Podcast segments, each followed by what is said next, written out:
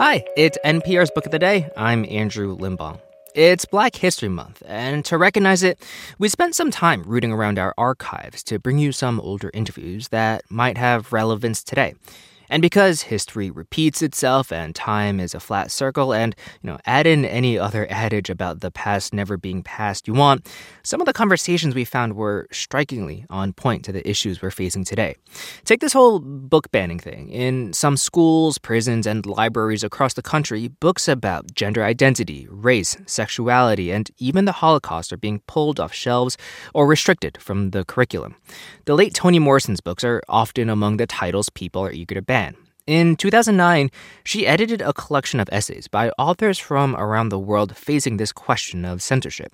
It's called Burn This Book, and she told NPR's Liane Hansen that, yeah, it's a little absurd when her books get pulled from library shelves. But there are places in the world where censorship isn't just something you can laugh off. It means jail time, or it means exile. Nedim Gürsel's novel, The Daughters of Allah, was published last year.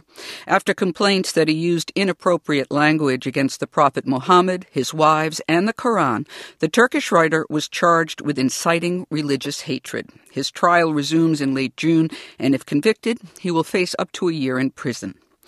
Gürsel is just one of many authors around the world whose right to free expression is being challenged. The human rights organization PEN is dedicated to helping such writers. Some of the authors who belong to the group have written essays on the power of the word, and they've been published in a new collection called Burn This Book. The editor is the Nobel Prize winning writer Toni Morrison, who's in our New York bureau. Welcome to the program.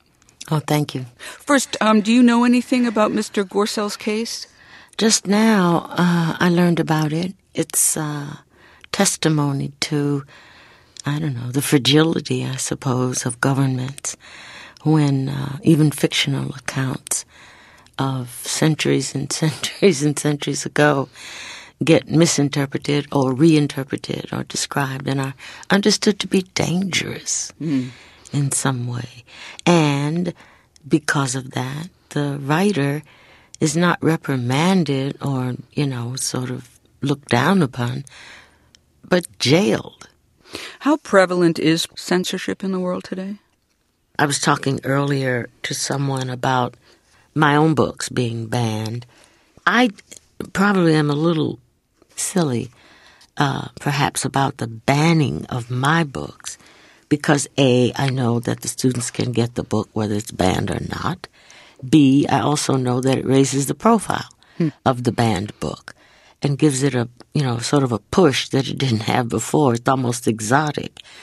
Uh, but when teachers or parents or community members write letters and say, oh, this book has got to be pulled off the shelves because whatever, dirty words, I tend not to pay an awful lot of attention to it.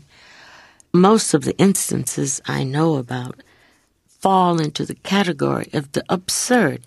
My favorite is a letter that um, somebody wrote from the Bureau of Prisons, and they were simply informing me that a book I had written called Song of Solomon was not could not be checked out by the inmates because the book might incite the inmates to riot. And I regarded that as the most extraordinary compliment that I had actually written a book that powerful that whole prisons inmates would rise up and take the joint down.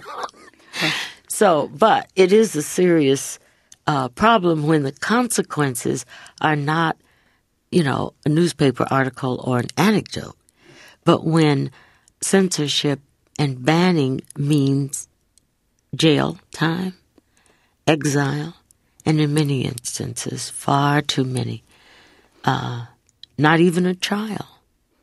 Was it important to include authors who have actually come under some kind of persecution? Because uh, um, you know Salman Rushdie mm. is in the book, Nadine uh, Gordimer, the South African writer, is in here, so that you have someone writing from experience. Mm-hmm.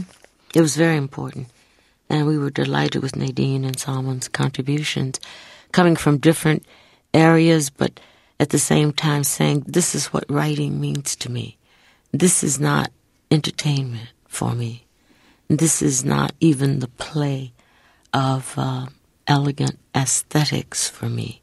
This is uh, the real substance of life. I do this thing well. I have always wanted to do this thing well, they seem to be saying. There's a kind of extraordinary bravery for such people as uh, Salman Rushdie and Nadine Gordimer. I can imagine there are other people who just cave under that kind of pressure.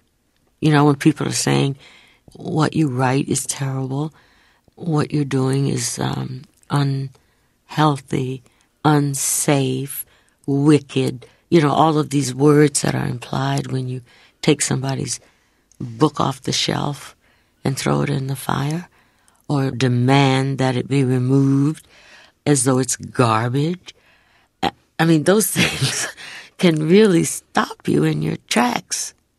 And, you know, it's true, you may not be sitting in a corner in jail writing on little bits of paper, but those are terrible things. These are sensitive people whose lives are about their inner experiences or emotions and their imagination and their hunger to communicate.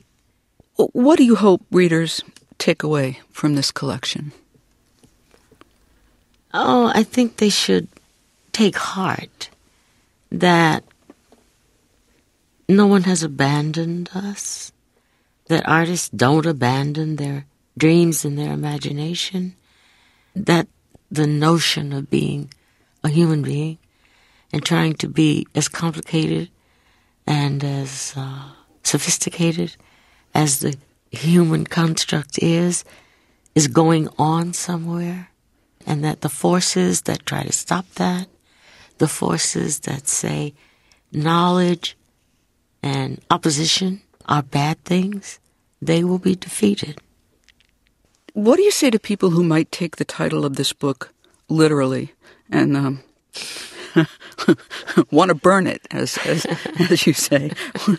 what do I mean? What would you say to them?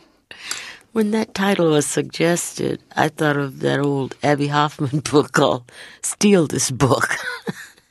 that uh, back in the 70s. But it was such a powerful title without the question mark that I thought it might need that anybody who was um, lunatic enough and silly enough to actually burn it, you know, should burn it. Toni Morrison. She is the editor of Burn This Book PEN Writers Speak Out on the Power of the Word. Her latest book is called A Mercy and she joined us from our New York bureau. Thank you so much. This was a pleasure.